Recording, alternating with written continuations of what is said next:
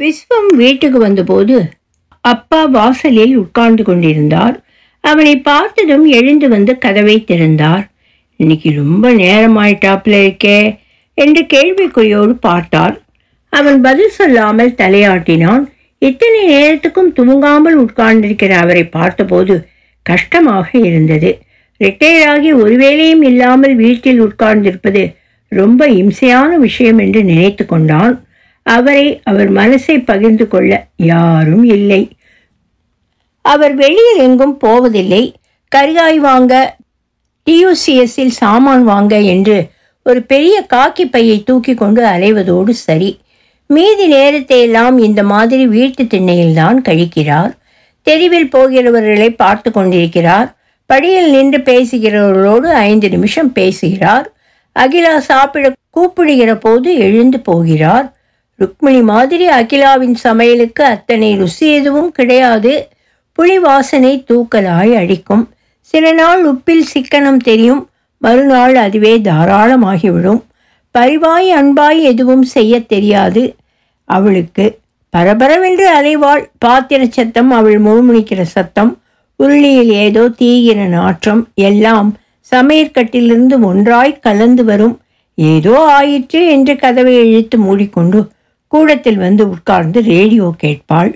இல்லாவிட்டால் ஏதாவது ஒரு துணியை விரித்து சிவப்பு பென்சிலால் கோடுகள் இழுத்து வெட்டி கொண்டிருப்பாள். அதுவும் இல்லை என்றால் அரை தூக்கத்தில் கையில் ஏதாவது ஒரு பத்திரிகை நழுவி கொண்டிருக்கும். அப்பா அவளை எதுவும் சொல்வதில்லை. முன்பு ஒரு தரம் அவனுக்காக மோர் சாதத்தை பிசைந்து மூலையில் மூடி வைப்பதை மட்டும் கண்டித்தார்.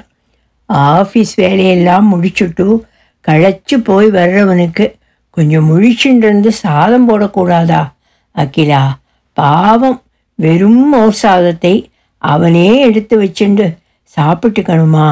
என்று கேட்டார் அவனே ஆஃபீஸ்லேருந்து நேரத்தோடு வந்து சாப்பிட்டுட்டு போக சொல்லுங்க. இப்படி பத்துக்கும் பதினொன்றுக்கும் வந்தால் எனக்கு தூக்கம் வருதே. ஆமாம் நாளைக்கு உனக்கு கல்யாணமாகி அவன் இந்த மாதிரி வர்றவனாக இருந்தால் அப்போ என்ன பண்ணுவே? என்று அவர் சிரித்து கொண்டே கேட்டார் அப்ப பார்த்துக்கலாம் என்று அந்த பேச்சை முடித்துவிட்டு பெட்ஷீட்டை உதறி போட்டுக்கொண்டாள் அவள். மறுநாள் ராத்திரி அவன் தானாக இழுத்து வைத்து சாப்பிட்டு கொண்டிருந்த போது படுத்து கொண்டிருந்தவர் எழுந்து அவன் எதிரில் வந்து நின்றார். ஊறுகாய் ஏதாவது வேணுமா? என்று கேட்டார் வேணாம் இருக்கு என்று பதில் சொன்னான் அவன். அவர் ஒரு வினாடி பேசாமல் நின்றார். பின்பு தூக்கம் வருதாம் தூங்கிட்டா?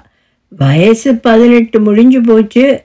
ஆனால் இன்னும் பொறுப்பே வரல பாரு என்று சரித்து கொண்டார் அவன் சிரித்தான்.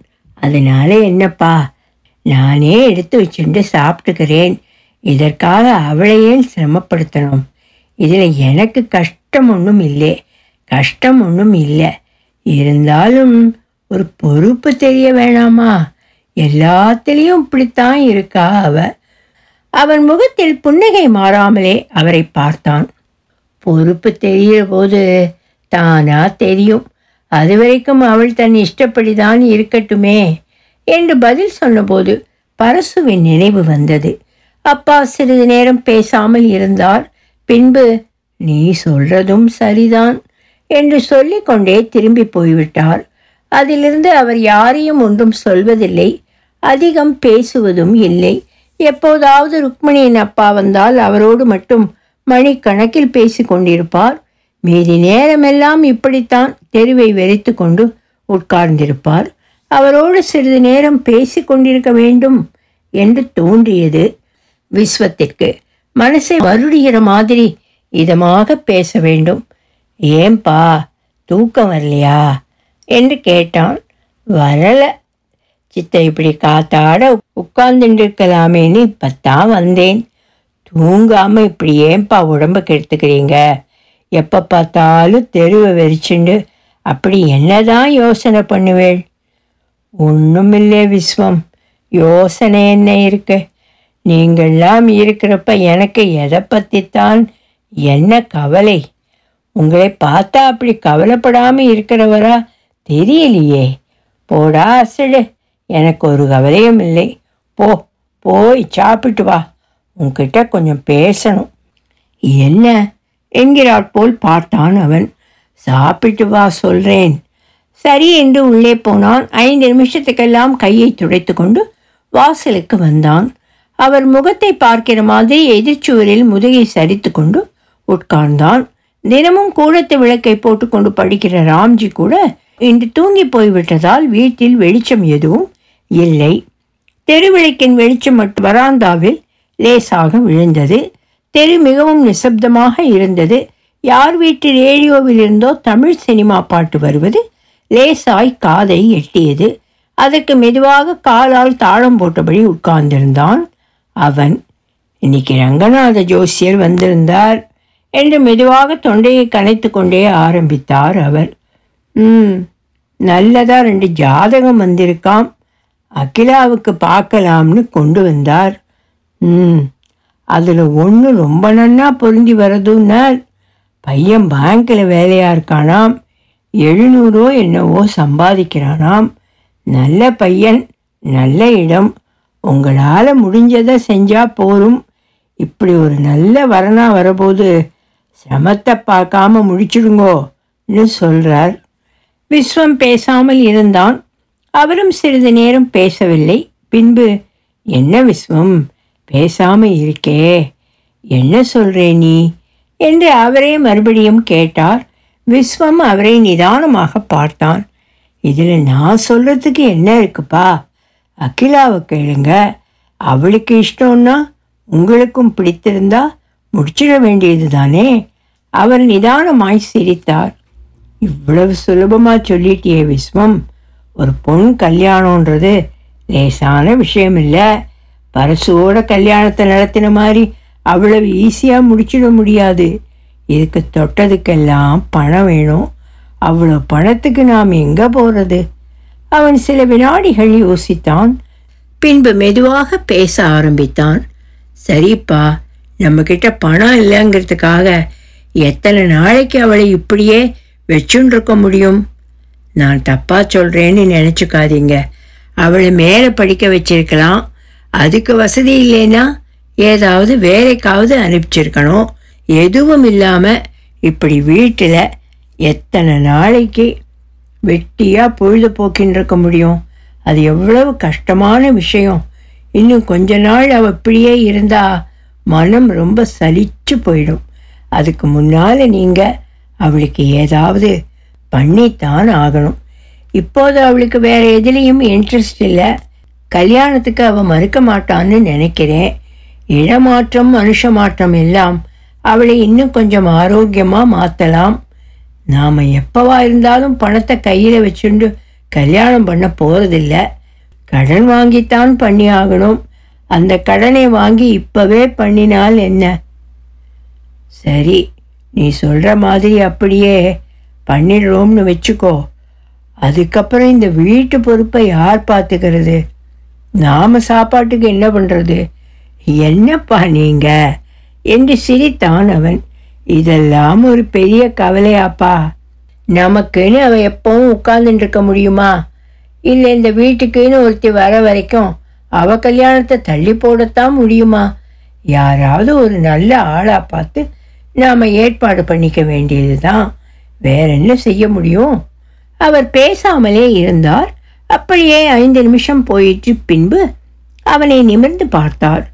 அப்போ அவளை வந்து பெண்ணை பார்த்துட்டு போக சொல்லட்டுமா?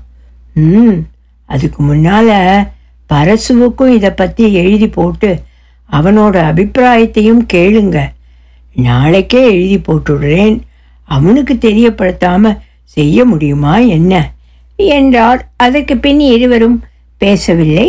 காட்டு ஜில் வென்று வீசியது. எதிர் பூவரசின் நிழல் தரையில் பெரிசாய் விழுந்தது. அதையே பார்த்து கொண்டு இருந்தான் விஸ்வம். வா விஸ்வம் உள்ளே போய் படுத்துக்கலாம். உனக்கு ரொம்ப அசதியாய் இருக்கும். காத்தால எழுந்து உடனே ஆஃபீஸுக்கு பறந்துண்டு போயாகணும் என்று கூப்பிட்டார் அவர். இல்லப்பா எனக்கு தூக்கம் வரல. நீங்க போய் படுத்துக்கங்க.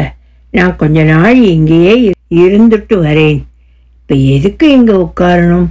மணி பன்னிரெண்டாக போகிறது வந்து படுத்துக்கோ. இல்லை தூக்கம் வரபோது எழுந்து வரேன். நீங்கள் போங்க. என்னப்பா சர்வேஸ்வரா? என்று வலது கையை தரையில் உண்டு எழுந்து கொண்டார். கீழே கிடந்த துண்டை எடுத்து தோளில் போட்டுக்கொண்டார் ம் என்று தலையாட்டினான் அவன். அவர் போனதும் நிமிர்ந்து வானத்தை பார்த்தான். சரையல் என்று மின்னிக்கொண்டு ஒரு நட்சத்திரம் கோழிழித்து கொண்டு போயிற்று. அது விழுந்த திசையை வெறித்து கொண்டு பேசாமல் உட்கார்ந்திருந்தான்.